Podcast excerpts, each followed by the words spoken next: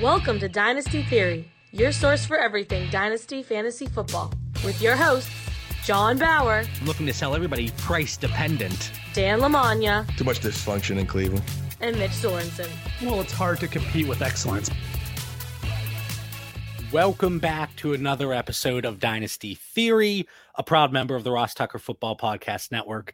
I'm your host, John Bauer. You can find me on Twitter at the Bauer Club. Of course, we are joined by Dan Lamagna. That is at FF Coach Dan on Twitter. What's going on, Dan? Great, great to be here with my boys tonight, talking some football. You know, after a fun day of riling JB up. You know, a little Ja'Marr Chase, CeeDee Lamb talk. But uh, great to great to be here, man. So this, I'm glad that you brought that up because we left it off the show notes, but this is a very, I feel like there's a few players we're going to discuss, but it's a very theory oriented show. So at some point, because I don't know if this is going to be that long of a show, I always say that, but we might have time to sneak that in. So if we have a few minutes, remind me, Dan, because I would love to discuss it. You know, I, I try to keep the Discord chat clean, but I. I, I had a word sneak in there today, and I was like, hopefully Dan's not too mad at me. Anyway, we're also joined by Mitch Sorensen. That's at DynoMC. What's going on, Mitch? What's going on, guys? I will like to report I do not believe I missed one draft pick. And that was kind of like my goal the whole rookie draft season. Like, it's not really getting good players, it's just like, don't auto draft. And I think I did it. I I was worried about that too, just because we had so many going on, and there's still drafts trickling through pretty much throughout the off season. But if you have the alert set up through my fantasy league, it's difficult to to entirely miss a draft pick, even though we saw it. You think? Yeah, we saw it. All All right, so hopefully, we- hopefully you have annoying guys like me in the league who are like at you. It's like, hey, you're on the clock, man. You know, I try to help. On I don't Twitter, mind that. Facebook, Instagram. Mitch reached out to me the one time and I got snippy. I was like, listen, I know I told the commissioner, skip my pick. I'm taking Caleb Huntley, running back from Ball State, that was picked up by the Falcons. So that got taken care of. And then the next day, I completely, I don't know if I missed the alert, but Mitch is like, I'm sure you know, but you're on the clock. And it was like three hours in, and I was like, that was that was the one that I would have missed. So I always appreciate getting nagged, but we do have a lot we want to get through tonight. We opened it up to Twitter. We opened it up to the Discord, looking for some questions, topics that people want to discuss. And not even questions, just, hey, this is on my mind. Let's talk about it. So we do have a few questions here. This is from at Aaron Proudfoot3 on Twitter. And I feel like every offseason, I mean, wow. Mitch, is this our third offseason? It is. Yep. I know it's at least the third draft season. So, yeah. Yeah. Yeah, we started what? We kicked off Super Flexology April of 2019. So 19, 20, 20. Yeah, this is the third one. And Dan's been with us for for two, and I think he's mm-hmm. getting hollered at. You can That's right. Dan, Dan, Dan's getting lectured over there. I can see it. My, my son's tooth just came out. So this is, Oh, you know, That's cool. Yeah, there's a little blood coming there, and the wife's putting the daughter to sleep right now. So we're, we're Tell multitasking. He's pumped. Tooth fairy's coming. I was gonna say, Dan, you're gonna have to win a few leagues then just to cover Tooth Fairy costs. True. So this question comes up every year, and I don't want to spend too much time on it because we certainly have discussed it in the past. But Aaron wants to know what our favorite league settings or rules are when we're looking to join a new league. Dan, I want to start with you. Just a few things that you look at, and especially this time of year, rookie drafts are winding down a little bit. People are looking to join more startups. So, what are you looking for specifically when you're joining a league? Yeah, I love this question, guys. Like it, never really gets old, and I think you guys will have some more expansive thoughts just based on like the volume of leagues that you have. But at that 15 in, I'm still always looking for super flex. I'm always looking for tight end premium. They're my two most personal preferences.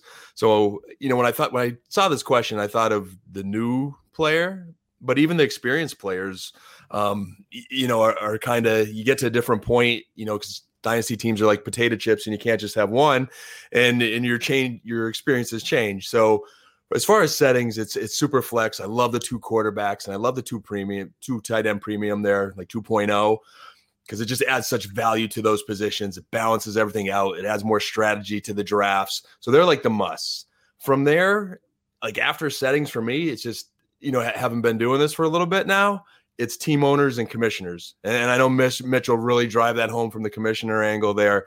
Uh, but the league is only as fun as the guys you're in with, the organization of the commissioner, and, and it just it make because dynasty's meant to be long term, not short term. The stability of the league is as important as the setting. So there, that's my laundry list. I turn it over to you, gentlemen. I had two leagues fold this off season after year one. So the commissioner, the camaraderie, the league mates, the the guys and girls that are in the leagues with you, I think that is critical. Before I go through my laundry list, Mitch, what do you have here? What Yeah. settings are you looking at? I'm just going to piggyback off Dan there. Like the most important thing to me is the bylaws. Like on MFL, bylaws are usually in there. And if they're not in there, then I just won't even approach joining the league because the bylaws are going to tell you if the commissioner cares or not. If it's two weeks long, or sorry, if it's two sentences long, then obviously the commissioner didn't put enough time into it. And if he's not putting any time into the bylaws, he's not going to put time into the league either, or she, however it works. But I know Sleeper is a little bit different, but there better be a Google Doc for it. Like there has to be bylaws. And then just besides the bylaw portion, because like John said, I had, th- I think I had three leagues die this year, and I think I had just as many that die last year. Um, bad commissioners make and break leagues faster than owners do. It's just how it is because a good commissioner could always find someone in to take over a bad team. And then the last thing is and this is just because I'm in a little bit more leagues now, so I kind of know what I like. There has to be more than 140 starting players weekly. So the way I look at it, 14 team league, there needs to be 10 starters. If it's a 10 team league, I want 14 starters. And the more on that, the better off it is. It's a if it's a 14 team league, you have to start 12. I love that because I love having to start depth. It makes the studs versus duds approach really, really hard to pull off. And I think it makes trading, waivers, and even drafting just that much more important. I can appreciate all of that. And it's funny because a lot of the things that we're talking about here, and Dan and Mitch, you've touched on it. It's not so much the league settings it, itself, it's the build of the league and behind the scenes, and really centered around the commissioner aspect, which I think is important because we all have been guilty of it. Oh, there's a league starting up. I'm going to join it. You know, it's super flex, it's tight end premium. I'm in. But then everything else goes to crap. Hey, I did I see the bylaws? I can't remember if I saw the bylaws. The the draft is over. Oh no, there really aren't bylaws. Yeah. So it kind of gets sticky there. The only thing in terms of league settings, in addition to Superflex and tight end premium, it is the minimum starting requirements. And I bring this up. This is the third time I've brought this up now.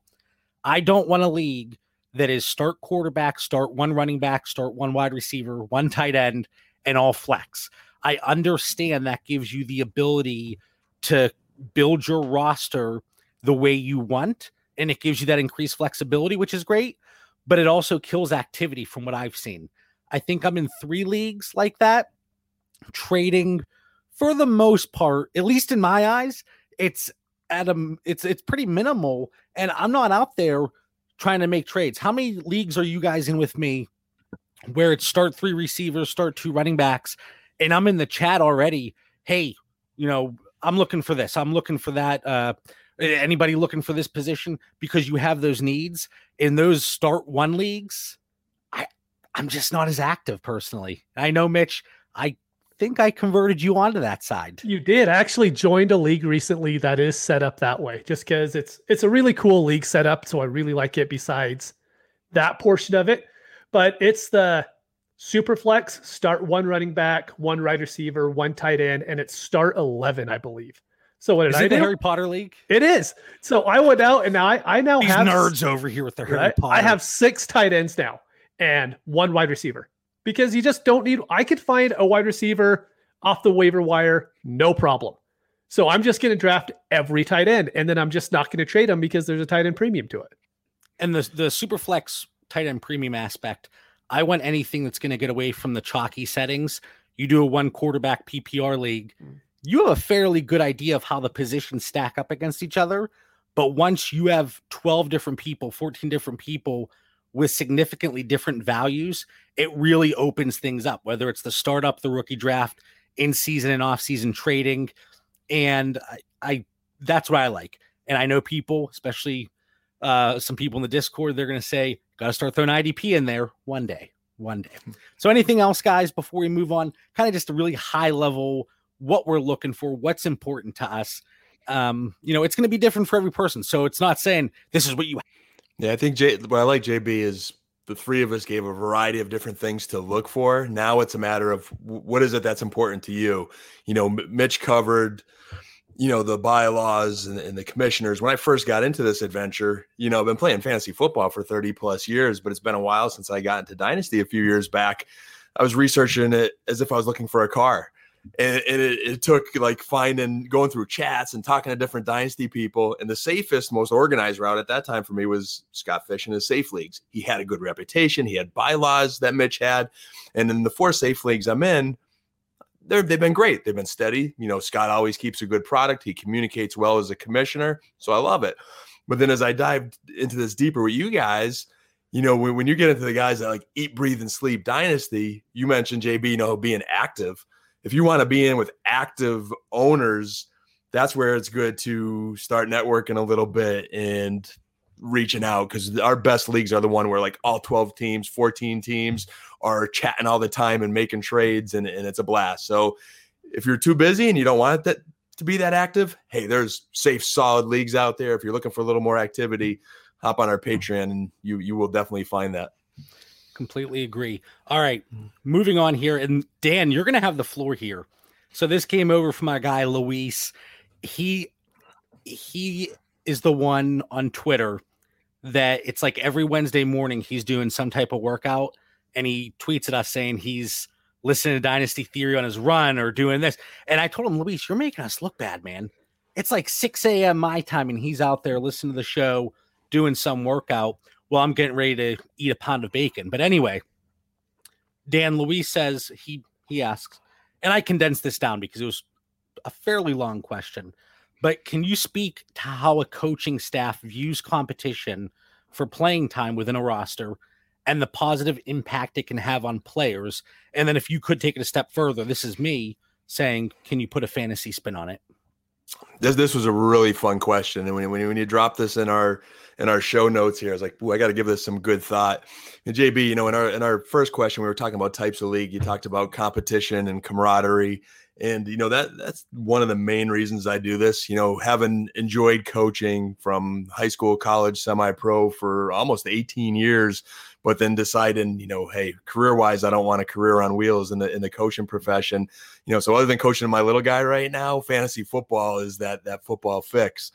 So when you look to you know bring in competition on your team, I, I mm-hmm. bulleted four kind of highlights here and then I'll, I'll, spin it to some fantasy thoughts and you guys could kind of branch it out and, and we could dive deeper but one it brings out the best in the players and, and that you know kind of seems an obvious one but not just the players who need motivation like we're hearing a lot of the aaron rodgers talk of you know lighting a fire under him but i just think in life in general we are all better with a little bit of push. You know, I'm better on this podcast because of what you guys do and, and how active you are. That little bit of push just makes everybody better. So in fantasy football, I think it's identifying how much competition eats into touches. That, that's where you got to say, hey, is that push good for his fantasy value and, helping the team?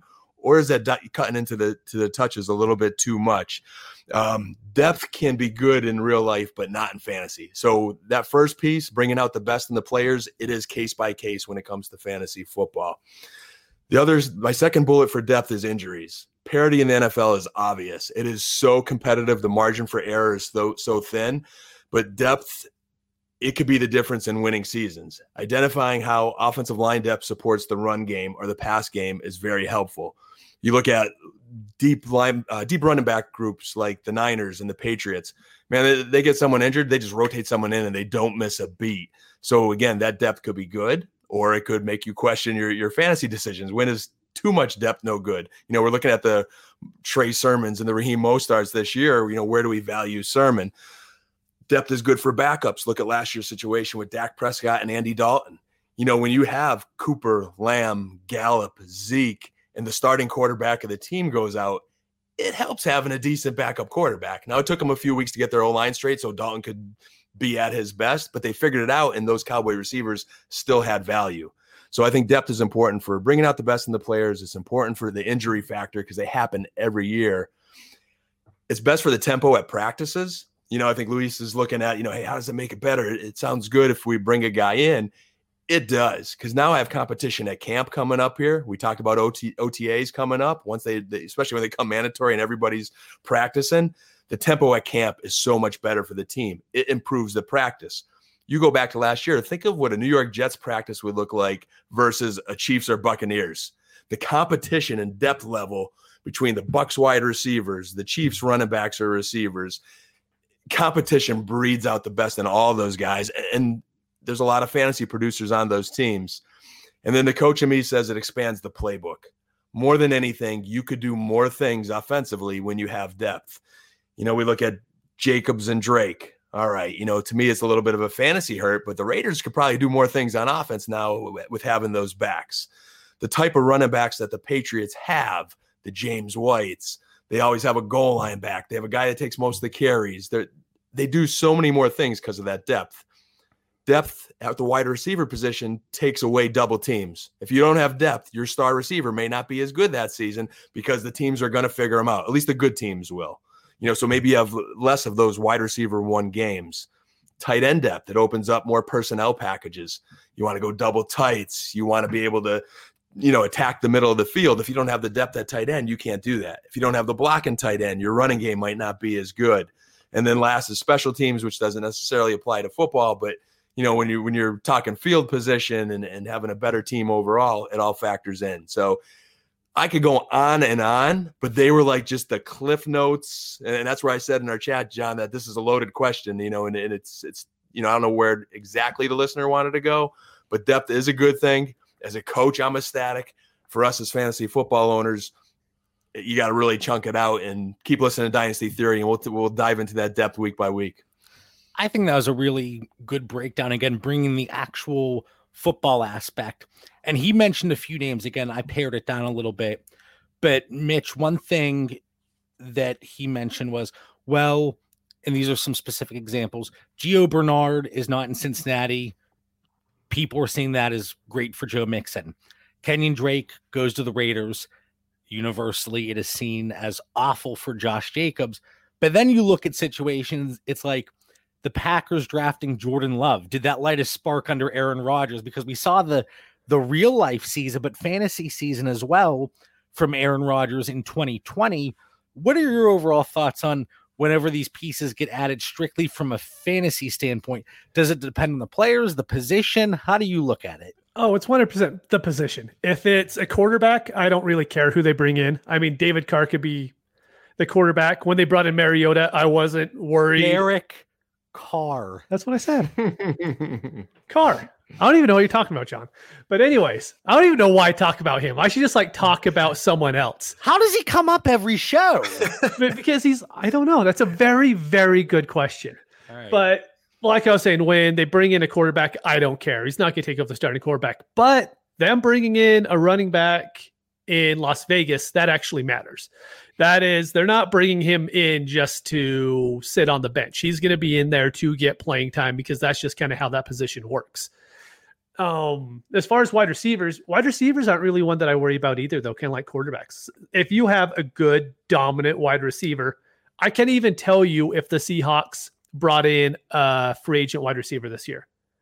Like, I know they brought in Eskridge, but I don't care about Eskridge. Like, they have DK Metcalf, they have Lockett, that's all I care about as far as those two players. Like I'm not going to drop those two down because they brought an Eskridge, right? And so tight end's the same thing. Like if you're a good tight end, you're probably not switching teams in the first place. Yeah. If I could just add to that real quick, JB, like you mentioned Eskridge and, you know, you're not really worried about the receivers. That all makes sense. And I think it's correlating where does that depth help? You know, Russell Wilson's the winner there. You know, mm-hmm. he, you want your quarterback to have more weapons. So sometimes it's not the individual position, but it's a side benefit to quarterback or another position. And I, I, I will say, I, I, think running back is the one big position because you, you bring in Kenyon Drake. Now, it wasn't only just bringing Kenyon Drake, but it was the contract, the guaranteed money, not necessarily chump change when looking at the running back position. So there's so many different ways we can look at it. But Dan, I really liked your your input there, Mhm. and hopefully Luis will be satisfied with that answer as well. Last thought, Yep. know the coaches too. Like, like, you know, we talk all the time about offensive coordinators and how they utilize guys. Sometimes that depth's good or bad based on how the coaches utilizes. We're talking about those Raiders running backs. We know Gruden's kind of funny with the running backs. You know, he, he we think he's going to do one thing or should do one thing, and he, he does the opposite. So know the coordinators as well. This next one, I called it running back curveballs, and it's kind of two questions brought together. And it's going to be really the only one that we talk about specific players from here on out, I believe. I'm sure we'll sneak a few names in there. But Mitch, I want to start with you. And this is actually a question, you know, actually, Dan, we'll start with you because this is a question Mitch brought to us.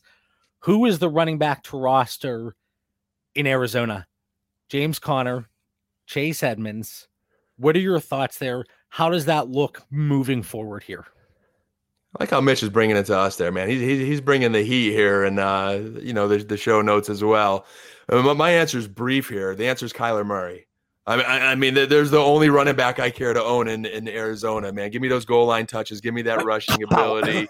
You know, all right. So if you don't want me to cop out, which I was, but that that really was my answer. That's my show notes, Kyler Murray. But maybe Conner, um, just a little bit more ceiling. You know, I think he's okay. But where I have shares, I, I'm trying to trade him, hoping people you know, are seeing a higher ceiling than I do for James Conner. Chase, you know, PPR flex play, maybe.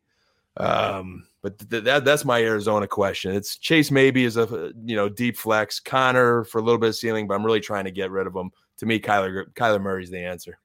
I thought this was interesting because I really did not look at this backfield all too much this offseason. It wasn't one that I was actively pursuing. So when I really looked at James Conner versus Chase Edmonds here, one thing, and not this is really correlating to fantasy production or what we can expect, but James Conner, at least in 2020, you go on sharp football stats, he was fairly efficient going to the outside. You think James Conner, kind of a bigger guy, might, he had success going up the middle, but with that offensive line, he was probably forced to bounce it outside a lot, but had more mm-hmm. success than I would have thought. And Chase Edmonds, I'm trying to remember this correctly, going to the left, it was like less than 30% success rate on the, the left side, like all the way out by the receivers. So I thought that was interesting because you think about Chase Edmonds, yeah, PPR, he should be able to excel. But then James Conner, he's no slouch in the passing game either. And was it the way that Pittsburgh used him? Maybe. But what we have seen from Kliff Kingsbury over the last few years, is he looking for a bell cow back? I don't know. Was it just the fact that Kenyon Drake was a little banged up last year? He wasn't as effective as we would have liked, possibly. But also for fantasy purposes, Kenyon Drake was a running back two. Chase Edmonds was a really high end running back three. So could the answer be if healthy, both of these guys could return on their current price? that's my issue with it. The reason why I'm asking is this kind of I've been listening to a lot of FFPC podcasts, right? A lot of the fantasy guys, high stakes startups are starting up. And Edmonds is going a lot higher than Conner. And mm-hmm. for me, not being in redraft mode, I'm like, wait, what? That doesn't make any sense to me. And so, and then there was also another Twitter conversation going on this past week, and everyone's like, no, you want Ed- Edmonds. And I'm like, but why?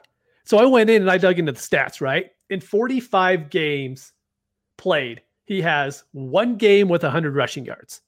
He has two games with more than 12 attempts.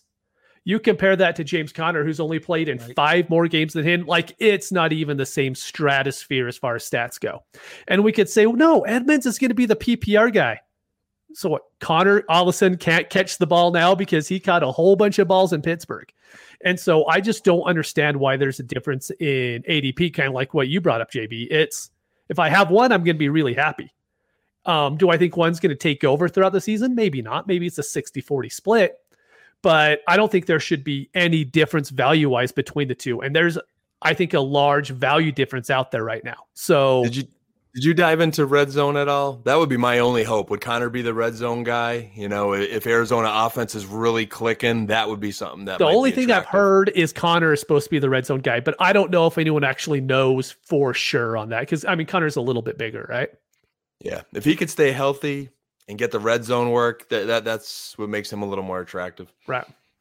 I question if he can stay healthy. Like, I mean, you guys know I like those like jacked up guys that are doing those workout videos, but but he's jacked up more like a bodybuilder than a like a, a football player. Like, did you ever see his back? Like, it looks like Lou Ferrigno instead of like a tailback. You know, so I mean, have my Chase. Edmonds isn't really like the pillar of health either, right? Yeah, so it's you know I, I can see this frustrating committee that again just Kyler sniping the touchdowns. You know maybe the office. You know you got Rondale Moore there now too, who's going to be getting reverses and gadget plays. What do you got, JB? Time out So here. pull, pulling up the red zone just because Dan, you brought it up. In 2020, Chase Edmonds had one inside the five yard line attempt. James Conner, or sorry, Kenyon Drake, 21. Oh, So oh I- Lord. there- there is a fairly big difference there looking at inside the five. And then inside the 20 kenyon drake 56 edmonds i think it was 13 All right, I So take it would ha- back. Uh, Conner should be higher. Sorry, So Yeah, you I take it all back now. it has to be a little bit closer. Don't even not even looking at uh, efficiency and uh you know volume just the inside the five volume alone could potentially lift up james conner. But here's my thought and i don't have many shares i know dan you probably have a lot more shares of james conner lingering on your I Your have a bench? lot. Just a couple, lot. man. I've I've I've pivot, I've gotten rid of them, JB. Yeah, looking at, at James Conner, he's missed 12 games over the last four years. And Chase Edmonds, what's he at? I don't know if he's actually missed games, but I remember from my DFS days that like him and being on the injury report was a definite thing. Like he would be dinged up. Hold on, I'm pulling this games up. he wouldn't finish. I have I have DFS flashbacks here. Right. He he missed three games in 2019. Nothing last year, technically. But my thought would be this. Not that you know, I, I know everybody has an issue with saying a player is injury prone, but I brought this up and I would be very interested in a study. I'm sure it's out there. What the effects of the chemotherapy for James Conner oh yeah. th- that has to play a role. It really, I, you know, I would think so. So, what effect that has, and is it likely that he could be dinged up and miss time in 2021 based on his history? I would have to think that's one of the situations that you could say a player is injury prone. So, because of that, if I have Chase Edmonds on my roster, I'm not moving him today because I don't know that he's necessarily you know being sought after by many in the fantasy community. But if James Conner were to go down and miss time, even if it's a game, that then presents an opportunity for me to move on from him. Dan, is there any position right now where May 11th that you're looking to go out and acquire James Conner or Chase Edmonds? And if so, what does that price point look like? The answer is currently no, but it is a situation I'm still intrigued about, and we will study more this offseason. And that'll lead, like later on, one of our questions is going to get to the offseason and how we handle it. I want to know more about that Arizona offense. How good is that offensive line? You know, if that offensive line improved, and again, I, got- I got to do a deeper dive there. We know this offense has potential if Kyler Murray stays healthy and that line could keep him going. And you got Nuke, and they had you know some offensive weapons added. Um, you know, may, maybe Conner's a sneaky play. So if for some reason I'm desperate for running back, and that's just the opportunity that's lending itself to me, JB. Uh, do I give us? I don't even know if I want to give a second round pick if we're looking Nah, I would- future draft capital, and I don't think a third round pick really like. Is that going to even get him? Like, I think I think he's like the guy you just hold. He's like a stigma. Yeah, you know, it's like all right, I'm going to just roll the dice, see what happens, and I've got a couple shares of them. Again, not as many as I used to, but I got a couple shares, and I'm I'm not really having much luck moving them. So I'm going to hold them, see how the Arizona offense uh, kind of plays out. maybe it's a situation. I'm just going to throw a name out there because I know Dan likes him a little bit at least. Maybe it's a situation like a third and Rhamondre Stevenson or something. So you know, it, it all depends on the the manager and how they view that player. Are they But the I- same it- age though?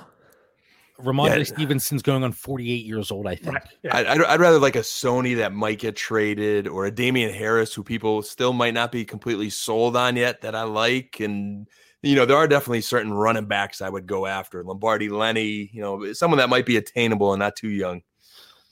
you know, not not to get caught up in the names, just throwing an idea out there where it's not two picks. But I think it's going to be an interesting uh, dynamic. And one of the questions later, kind of our summer preparation, what we're doing here throughout the off season, I'm going to tie it back to this. So I don't want to Mhm. get there quite yet. this was a really good question. And I don't know that there's going to be too much in depth analysis here. But Mitch, what are your thoughts on the remaining free agent running backs or potential cut candidates that could play spoiler to the likes of Myles Gaskin and or Mike Davis? All right. So I will say on the Myles Gaskin thing, I think he's the starting running back. I'm of the opinion Miami doesn't care about running backs. They're completely okay with Myles Gaskin, who is that seventh round running back they just Dokes. picked up. Yeah, Dokes. I have him on a ton of leagues because I'm like, look, they're probably not going to bring anybody in. Atlanta, on the other hand, you just don't know. They picked up Mike Davis really early in free agency and they got in some UDFAs as well. So maybe they could bring someone in. But thinking about Gurley, Bell, Duke, Adrian Peterson, like I can't think of anyone who's a free agent right now or even a trade candidate who's just going to go in there and be like, nope, I'm immediately better than Mike Davis. Like even as Sony Michel. I mean, I don't think Sony Michel is really better than Mike Davis. If one of those players goes in and you're now worried about Mike Davis, you shouldn't have been on Mike Davis to begin with. Exactly. And Yep. that was my thing last year. Was it last year when McCoy went to the Buccaneers? And mm-hmm. I was like, if he concerns you, if you're Ronald Jones manager, Ke'Shawn Ke'Shawn Vaughn, Leonard Fournette, and he concerns you, you probably shouldn't have been on that player in the 1st mm-hmm. place. So I think that's a, a solid thought there. And then with Miami, I mean, they do have Salvon Ahmed, and I mm-hmm. think they're they're okay with that one-two punch. I really do believe that. So I think they're going to be safe. What does it look like beyond 2021? And I wanted to say this too with the Cardinals, both Conner and Edmonds. What does that backfield look like beyond 2021 when they're both free agents? So I, I think that Miami situation could be somewhat similar to the the Cardinals backfield, just because there are question marks. Um, even though the contract would does Gaskin have one more year after 2021? He might have one more. Anyway, so yeah, but he'll Uh, still be a restricted free agent after that, I think, too, because he was the later round draft pick, if I'm remembering right. Yeah, yeah, I'd have to go back and look at that. Since I, I haven't looked at our tiers lately, and I have all the contract information there, so I got to go back and look. Dan, any concern with the Cinderella story of these potential fantasy producers coming to an end here? I'll just add a couple talking points. I mean, I think the, answer to the question is there are no spoilers out there. So, like, I'll start with that piece, and I think you know Mitch covered that. You know, there's, you know, Todd Gurley. Maybe if someone signed him, he eats a couple red zone, you know, tar- carries something like that. But I don't think there's any threat to either side, especially the Miami side. That one to me is less intriguing because I do believe Gaskin's the man. I think he's got to stay healthy, but I think Miami believes, hey, we saw Ahmed last year run, and he looked pretty good. And then you bring in Malcolm Brown, was the guy I think we didn't mention oh, that Good I think point. he'll be in that mix. How And I could think- I forget about Malcolm Brown? of Right. all the people to forget Malcolm Brown. I was waiting for a JB, but I, I think that the, the three of them, I think they're definitely you know stable. You know, long term, do you have a running back long term in either of those ball clubs? That's where I'd be a little more concerned. Atlanta's a little more intriguing for me. I don't know how much I read into the running back coach comment that it's anybody's job or the, it's open competition. I think that might be more of just like a, a team culture that's changing under a new coach and staff. But I am interested in Arthur Smith and what he does. One, we know how much he pounded Henry as the guy. And then when you look at that Atlanta depth chart, their backup running back that no one's really talking about is Cordarrelle Patterson. Now he never really got going as a running back in the with the Bears, but the Bears had O line trouble last year. Like I, I don't think, yeah, I don't think he was that kind of back. Um, but there's nobody behind Mike Davis other than Cordarrelle and Qadree Ollison. Um, you know, so they're a team that might be a little more likely to bring someone in. What's that? I- Isn't Brian Hill still there? No, he just went to Tennessee. Kitty, wh- when did this happen? Isn't like Qadree Ollison About still there ago. though? He is. Qadree's there. He's like third get on the current depth chart. Yeah, uh, Qadree, my my boy from Pitt. That's right. So, so I mean, it, that that's a pretty thin depth chart there. You know, you have a receiver kind of converted running back, and Mhm. but I'm thinking, hey, is, is Arthur Smith just he's going to pound Davis like he did Henry, and Patterson will kind of you know fill into some cool plays. I think Cordarrelle Patterson is a deep bottom of the ocean stash. I know I said I was getting away from those guys, but if you're going to have one, just until you see Atlanta do something else, I, I'd be curious how they're going to use him. Yeah. How the heck did I? This is what happens whenever I disappear off of Twitter throughout the day. I think I was just so involved with my extravagant Mother's Day preparation this weekend, and it. I, I use that term loosely. It wasn't too extravagant. It was a nice weekend, and I hope you gentlemen had a nice weekend with the. Always take Yeah, care of the moms, JB. But JB, I was in like this auction draft and we were into like the very last like dollars we had. So I was trying to find the best guy for like one dollar. And you know, that's how I kind of discovered Brian Hill and Cordarrelle Patterson. And anyway. Jeez, goodness. All right. Um. So yeah, r- running back curveballs, how the the landscape can look here, and then Ahmed, his contract is up after 2021. Myles Gaskin after 2022, and then he's an unrestricted free agent. Oh, okay. Um, so just looking that up and, and getting that information correct. I was very interested by this question. And again, this was a long one, but I kind of drilled down just to get to the the the meat here of the question. Mitch, what are we doing with our portfolio of teams to help navigate through the next 16 weeks? So before the regular season kicks off. Mhm. And there's a few layers of this question what are we doing in different leagues where we rebuilders or contenders? And then how do you handle leagues where managers seemingly disappear between the rookie draft and the NFL season? So attack that question however way you want to start. I'm sure we're going to get through all three uh, parts there. Yeah. So lastly, you just can't care. If people don't show up, you could only control your roster. And that's like a big point we have to remember. Like other trades that happen between other teams, there's nothing we can do about it. That's a trade on their side. Let it go, even though, you know, it might have been super one sided and you would have added a little bit more. It doesn't matter because they end up trading without you there. Um, but I will say I'm the really weird guy who worries about my starting lineup in March.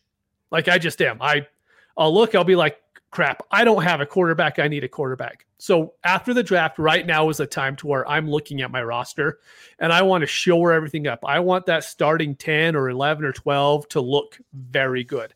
And the reason why I'm doing that is once we hit training camp, once those pads come on, all of a sudden a dynasty team goes, a dynasty league goes from maybe eight contending teams. All of a sudden there's 11 contending teams now. There, people are like, oh no, I'm contending now because they have one guy who gets a little press clipping. They're like, no, I have one more running back than I thought that I did. And so knowing that people care a lot more about their teams during training camp and they get a little bit more excited for the season, I know it's a little bit harder to get deals in. Like if I want Mike Davis, I need to get Mike Davis right now or in June. There's no way I'm going to be able to trade for him in August because if someone has him on the team in August, they're already going to think they're competing. I mean, that's probably why they have Mike Davis in the first place. And so that's a big reason why I want my starting lineup set. So when these new blurbs start happening during training camp, then I'm just trying to raise my point total that I think I have in the starting lineup. I'm trying to upgrade specific spots instead of being like a week before the season starts. I'm like, nope, I have to give the farm for Tannehill now because I don't have a second quarterback yet. There were a few things in there again, as as you say stuff, it kind of popped into my head.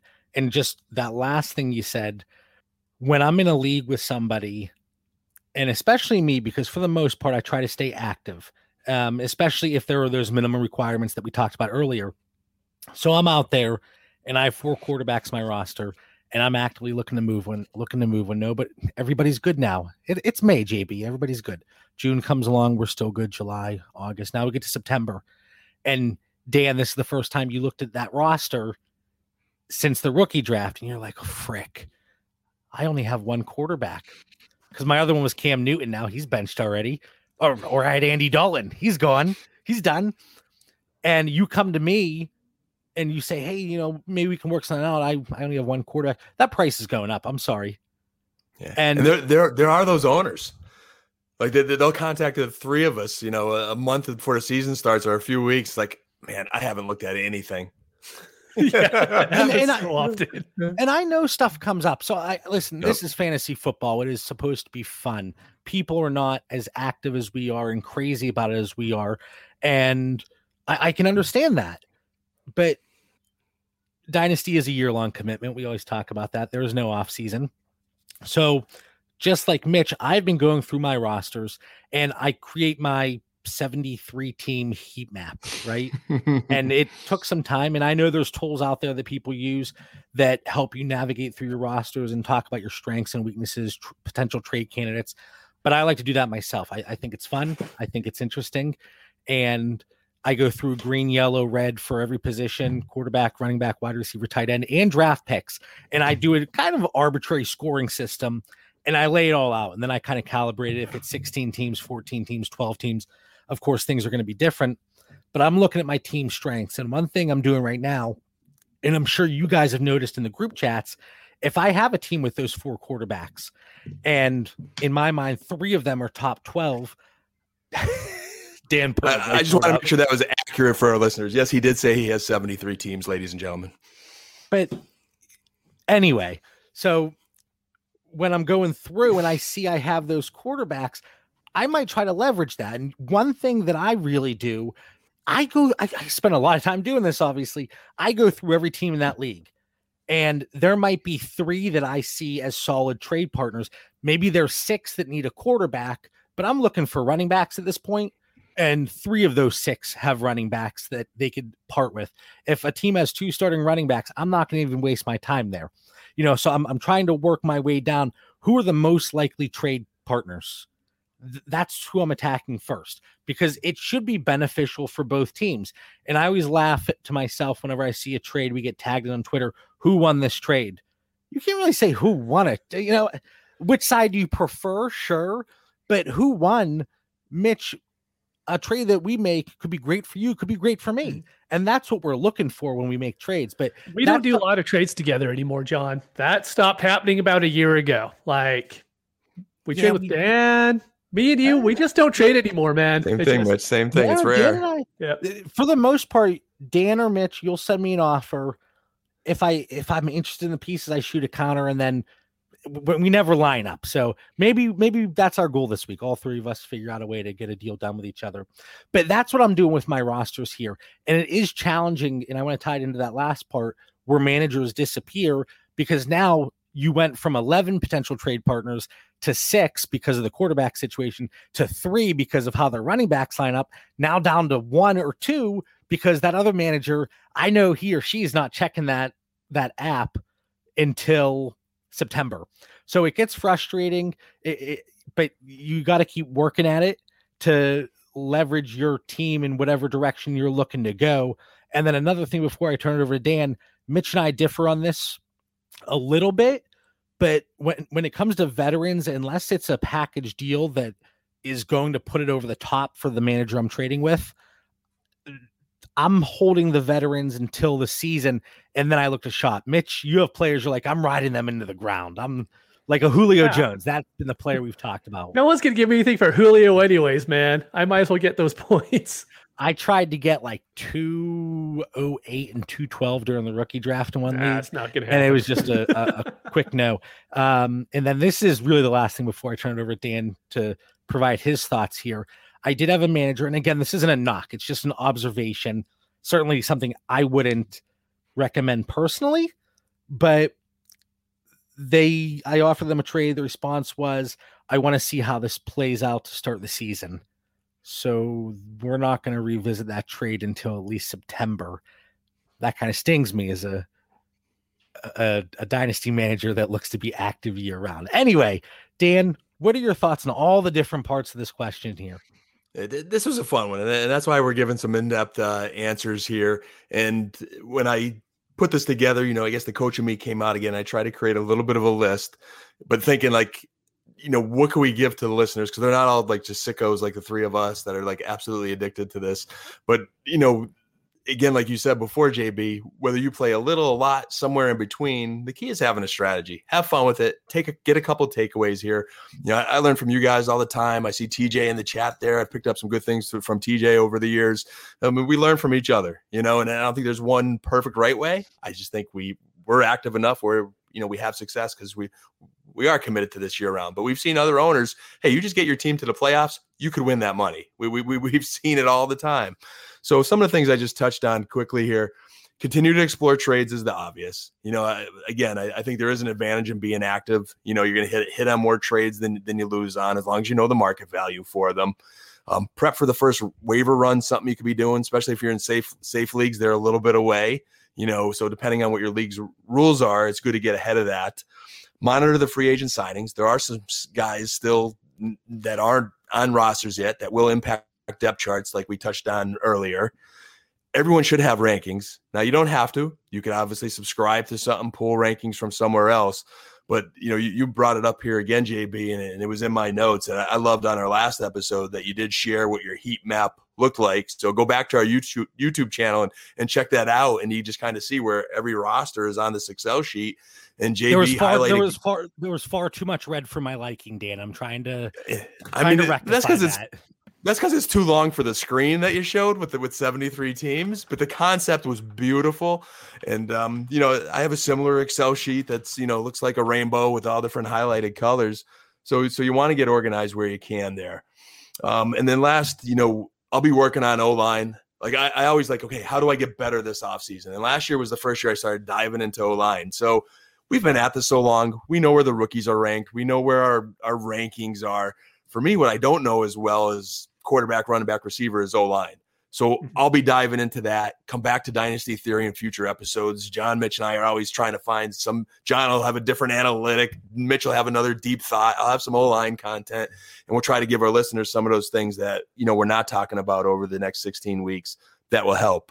And I, I guess I'm also going to be studying kickers for the Scott Fish Bowl. So you know, uh, Linda, if you're listening, yes, uh, I will be studying kickers. But um, the, the only difference, John, is we talked about rebuilding versus contender. We didn't touch maybe as deep on that. Only difference is I would trade an elite running back, wide receiver, or maybe a quarterback on a rebuilding roster. Like that's where I would consider like what some of my rosters that aren't quite going the way I want them to. I have a stud or two where I know I could rebuild them and turn it around with a smart trade. On a contending team, there's no way I'm trading that elite talent. I'm just trying to find ways to make my roster better week, uh, week by week. And that's something too. And I before we move on, what are your thoughts, either one of you, Dan or Mitch? So I have a few rebuilds, and man, they're rebuilds like they're blow it up, burn it to the ground, rebuild. And on teams like that, especially if it's an Empire League, and Mitch, you've seen this and you've heard me talk about it.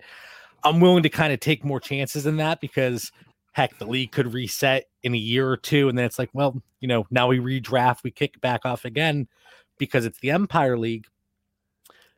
I'm willing to take more chances and look for those home run type deals it could be a strikeout, but the level of I always say I'm I'm not willing to take on a lot of risk in certain situations. If I'm in a rebuild that's just I got I got to hit something, I might be a little more willing to take on the risk, and it has to be that that big boomer bust. TJ and I made a deal in which one was it? Was it Champions League? I don't even know. That I acquired Deshaun Watson, my only share of Deshaun Watson. I moved him off like five minutes later but it's one of those high risk, potentially high reward moves that in most situations I might not be willing to make, especially if I'm a contender. I play a little close to the vest probably.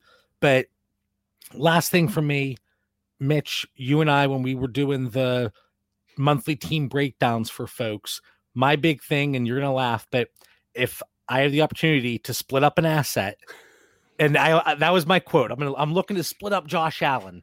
You know, so I have a lot of offers still sitting in people's inboxes, including Josh Allen or maybe a Christian McCaffrey. Those high profile players that I know still have that really high trade value within any market that I'm looking to split up and really pick up value and get multiple pieces whether it's to help me with depth or starting to engage and take part in a rebuild. So those are just a few different things that I'm doing here as this off season moves along. And 49 minutes in, but Dan has pulled out his first red flag. I didn't I didn't want to interrupt you. I was going to put it during your statement, but you were very well thought. But Mitch, did John ask us a question? Was ready to turn it over to us, mm-hmm. answer his own question, and then go to a next statement? That's my challenge. Flag. Yeah, I just, yeah. I, I was still that out. Uh, so last week I got a little bit of a tr- in trouble because I wasn't listening very well, right? So I've been very cognizant this week of paying attention. I have no idea what the question was, to be honest with you, and I was trying really hard to follow along there. Yeah, yeah. No, I don't even know if they're really. It was. Dan, Dan Mitch, said, I want to turn it over to you. Dan said we didn't really hit on the rebuild contender aspect, so I tried to get that in there a little bit more. So, Mitch, do you have any follow ups on? No, my... but I actually think what you said leads really well into the next question because that's really for rebuild. All right, so let's get into it. Now, this is not relevant for every league. And yes. you can see if you're watching live on YouTube, I really had to cram this in there to fit on the screen. But potential points, it's my favorite way of deciding rookie draft order for the following year, right? Mm-hmm. So it, it eliminates tanking because, well, there's strategic ways you can maneuver around that. And that's kind of what we're going to talk about here. But you can't just bench a player. Oh, I lost this week. I'm going to get the 101 it takes into account your optimal lineup, so potential points. But one question we got, it was uh, from the Discord, it was somebody entering a rebuild. What are our thoughts on getting points off of our rosters versus the risk of missing this the spike in value? And one trade that we did it was a 14 team league. I acquired Trey Sermon with this person, and I gave up a 2022 first. And I was joking, hopefully I'm serious, that it's going to be the 114 next year. But do you miss on that spike from Trey Sermon that I think we might see? Hopefully, that's why I made the trade. Or do you look to unload any potential points to get that first, improve your first for next year? What are your thoughts, Mitch? All right. So, potential points, they're amazing because it takes all the stress out of being a commissioner. Like you don't have to babysit lineups, and that's the worst part, about being a commissioner is babysitting. So I love potential points. Um, talking about Sermon for the 22 first, I think if you are in a rebuild, there is zero reason to move youth off your roster. The whole point of rebuilding is to get youth on your roster. So if you're trading, so this example, you trade 22 first for Sermon. Sermon could very easily be the 1.13, the 1.14 in this year's draft. Let, let, let me let me th- change the name. Courtland Sutton for a first. Again, a younger player, right? But still somebody that probably has a better chance of accumulating points than maybe even a Trey Sermon this year. Yeah, see, I would still probably keep Sutton in that view. The guys who I'm trading are Goff, um, Derrick Henry, Julio, Beckham, Robert Woods, those type. The type to where – most people, if you have six rebuilding teams in the league, they probably don't want any of those guys, right? And so then you have to trade those guys to the six competing teams. The problem is if you trade a Sermon, a Sutton, let's say Swift. Swift right now has a very high, you get a lot for it. But what are you getting? You're getting more guys you hurt, hope turn into Swift in a year. And so for me, when it comes to potential points, I'm moving the really old guys I'm hiding as many young guys as I can on the taxi on MFL. MFL, if you have guys on taxi, it does not count towards potential points. Sleeper is different. Sleeper actually does use those points towards your optimal lineup. So you have to be very careful about that. In that but, case, I don't necessarily understand what the point of the taxi is. Eh, there is absolutely zero point to a taxi, but you know, it, it is what it is. That's a good nugget there, though, Mitch. Right. Yeah. And so potential points isn't really hard to come by. Just trade your good quarterbacks, and you more than likely will have a very horrible potential points. And that's going to make your team worse, anyways. And you're probably going to use that upper draft pick for a quarterback, anyways. And so if you just move your quarterbacks, your team's going to pick very early in the draft. That's the easiest way to go about it. See, really quick though, I think there's one element that might be getting, you know, we're glancing by here. So in that situation, so I have my 2022 first, and I have a Swift or whoever, and I move him to get the future draft capital and whatever. Yes, but then the ask the the side of it that we're missing is that I'm improving my own 2022 first, right? So that there's an added sure, benefit. but you're also losing very good value off that first. So you might be turning your first instead of the 105 if you have Swift, you might be turning it into the 103 or the 102. But you're also not going to have Swift. but you're but you're getting the return from the trade itself. Yeah, but you're also making the other team better by giving them Swift. So you're making that first that you're getting worse in theory because you're helping that team become better. Yeah. So it works both ways. Like your team could be a little bit worse, but the team you're giving that good player to should, you know, barring injury and all that other nonsense, should be better. And so you're just kind of moving the draft picks in a different direction. But I think going from the maybe the 105 to the 103 is a bigger gap than the 110 to the 112. Sure. But then you're not going to have Swift. and and I think that's that's don't don't listen, DeAndre. You're, you're you're staying up on my jersey wall. Don't worry. Maybe this is the difference between a little bit of the analytics and the, and the film and belief in a guy. Like I, Mitch, I think your answer hit it out of the park there, and and I don't have much to add. But I see the value strategy. But if I believe in Trey Sermon, going with our original example, Mhm. and got Don't, him out of don't, get, value, don't get too caught up on the name, but, but, but no, I want to I want to go but down how that many times for do I say that in an episode? Don't get caught up on the name. for, for this example, I want to stay there. If you get Sermon at a value, which was the case for me, you know, I, I didn't reach for him in any first rounds. He normally either slid to me or I might have traded into draft because he was middle of the second. And I was like, I could use a running back. All right. So I liked where I got him. So if I got him at a value and I believe in the guy, I don't want to move him unless someone's going to overpay for him. Same thing with moving Swift. Like if I know Swift is the guy and I believe in him and I'm trying to rebuild, I got a young building block there. So if I could get a first next year, that's fine. But I need more than that for you to take Swift off my roster right now. Because for me to really rebuild, I need more than one guy. So give me a first next year plus something, then we'll talk. Otherwise, I'm keeping Sermon, I'm keeping Swift because I believe in these guys. And and that's part of my strategy where I'm investing in guys I believe in. That's why I was targeting Trey Sermon middle of the second, Kadarius Toney mid late second. Like I really like these guys and I like where I'm getting them. Mitch, fair or foul here? Let me ask you. There was an orphan. I I, I took it over for one season. Um, kind of stepped in for the commissioner, and then relinquished it. But there, I, I did a fairly good job of getting the the draft capital for the next manager. But again, so it was well that you didn't want to be the manager still. it, it was like a twenty dollar Mm. league. Can I say that? Can I, Ah, you're good. You're good. can I- Yeah. can I be honest? Understandable. Anyway, so well, I just came across like such a. hmm.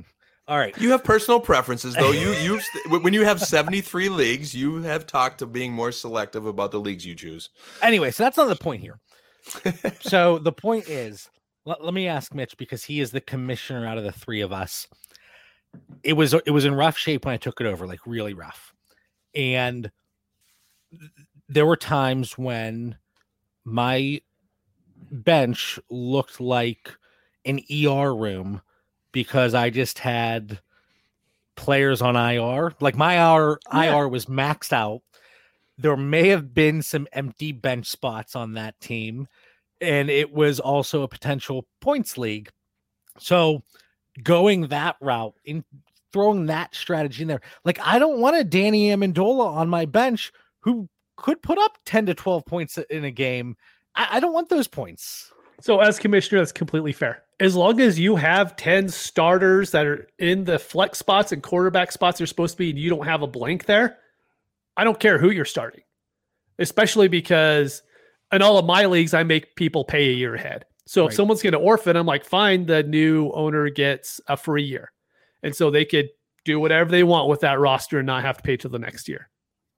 okay or if it explicitly states you need to have your bench full or you know Yes. whatever Yeah, the case None of my leagues have that. It's like you have your 10 starters, you put your best 10 starters in there, then after that, I don't care. Okay. Okay. And nobody, nobody, you know, caused a fuss. Nobody said a word throughout the whole season, but it was something that kind of happened by accident first, but then I just kind of stuck with it um, while also acquiring future draft capital. So I'm glad that we we worked that out. So something that you could potentially do if you have potential points. Again, you don't want like it's not helping you. To, I'm trying to think of just really old. Pl- Danny Amendola was the first one that popped in my head. Um, you know, so Najee Harris. funny joke. Huh? All right, Dan. Any anything else on any of that before we wrap it up tonight? Mitch hit it out of the park, man. I mean, I was. I appreciate too. that. I, I guess I kept it in the park, but whatever. Final thoughts. Dan, after our 116th episode, really diving into more of the off-season theory, and I'm sure it's going to continue throughout this off-season. We're hitting that that lull here soon. Yep. Uh, and I did tweet. I said with a lot of the rookie drafts winding down or be, wrapping up already, and people jumped in. Hey, I still have a lot of rookie drafts. And I was like, well, I guess just because of the safe leagues, we kicked off all of those on Monday. So a lot of people still rookie talk and and rankings and things like that. So we'll still be going through that this offseason. But anyway, Dan, final thoughts for our listeners. Episode 116, you know, piggybacking off of uh, what do we do in the next 16 weeks? NFL's year round. It's becoming more and more year round, and, and we will definitely keep our listeners occupied for the next 16 weeks until it's uh, go time. Uh, but NFL schedule release tomorrow. So, you know, again, you asked, what are we doing for the next 16 weeks? Tomorrow is just another rung in the in the game plan here. Uh, you know, I'll be looking for quarterback bye weeks. That that'll be a quick dynasty one. You know, as we've kind of revamped and been trading the last so many weeks and have rookies, might have a couple rosters that the bye weeks aren't too pretty. So that could impact some moves. You know, as far as what's next. And then I'll start my DFS plan in there. You know, looking at Thursday night home games and uh, team bye weeks after uh, you know, after a team was on the road and all that, long road trips, fantasy postseason schedule. I'll be kind of thinking ahead to the postseason. So all these little pieces will kind of play in uh, to the next 16 weeks, including the Cowboys Super Bowl record projection that I'll, I'll have for everybody soon. Man, we're getting into the part of the year where we start to hear those treacherous three letters. DFS. DFS. Oh, can't wait. It's gonna be beautiful. Yeah. Anyway, Mitch, final thoughts for our listeners. Okay, final thoughts. Tim Tebow. He's an inspirational dude. Like him as a person is an amazing guy. And honestly, I think if you don't like Tim, Tebow, it says something more about you than it does about anybody else. But I know he's a tight end on the Jaguars now. But as rookie drafts finish, waivers start. Please do not spend a lot of fab on Tim Tebow. The odds of him making the team are extremely low. More than likely, they'll keep him on as the practice squad because he is like one of the best practice squad guys you could have. But as far as him being fantasy relevant, it's just not going to happen. I mean, the guy's never played tight end before, and all of a sudden we're going to be, we hate tight ends in the first place, right? All tight ends suck. But Tim Tebow's going to come in here like, you know what? We're going to spend all of our fab on Tim Tebow. It's just please don't do it. If I could just say one thing that that would be it. Just spend if you want him, spend 10% of your fab. Don't spend over 50. I've seen it happen already. I know it's going to happen in more leagues, but just please don't do it. I, I will just add to that. I love that you brought this up. 100% agree. Don't spend a lot of fab. Thousand million percent. You know, I'm not, I wouldn't spend anything more than 10 bucks if I was a super Tebow fan. But if you could get him on the cheap and bottom of the ocean players, I will not mind having him on my roster with some Taysom Hill type production. I would not be shocked. The guy is in phenomenal shape. He hasn't played football in eight years. Th- this is where the coach in me comes in. Nobody knows him better than Urban Meyer. And if as long as he's in tip top shape, which he is, he's in his prime at age 30. Did you see their their tight end depth chart? We've got Chris Manhertz, James O'Shaughnessy, Luke Farrell. He's already like tight end two or three. like from and from a fantasy offensive perspective, like he's not gonna be blocking anybody. Like he's not gonna be blocking anybody. He's not gonna be helping, you know, James Robinson or uh, you know, the, the newest rookie there. But ETN, did that slip your mind? ETN, yeah, it did.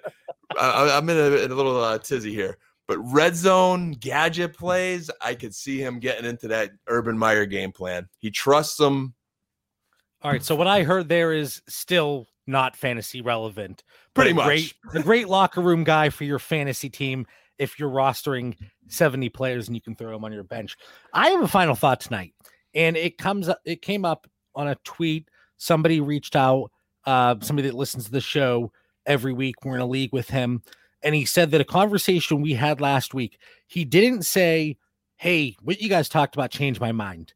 He said, What you guys talked about made me go revisit this to see if I was off and maybe reevaluate. And that's exactly, at least from my perspective of why we're here. uh, My goal isn't to change somebody's mind.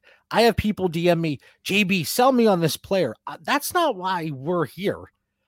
My my goal ideally is to present an idea to make somebody think about that and if you revisit it yourself and you find that you agree with it great. If you don't at least it gets you to think about that.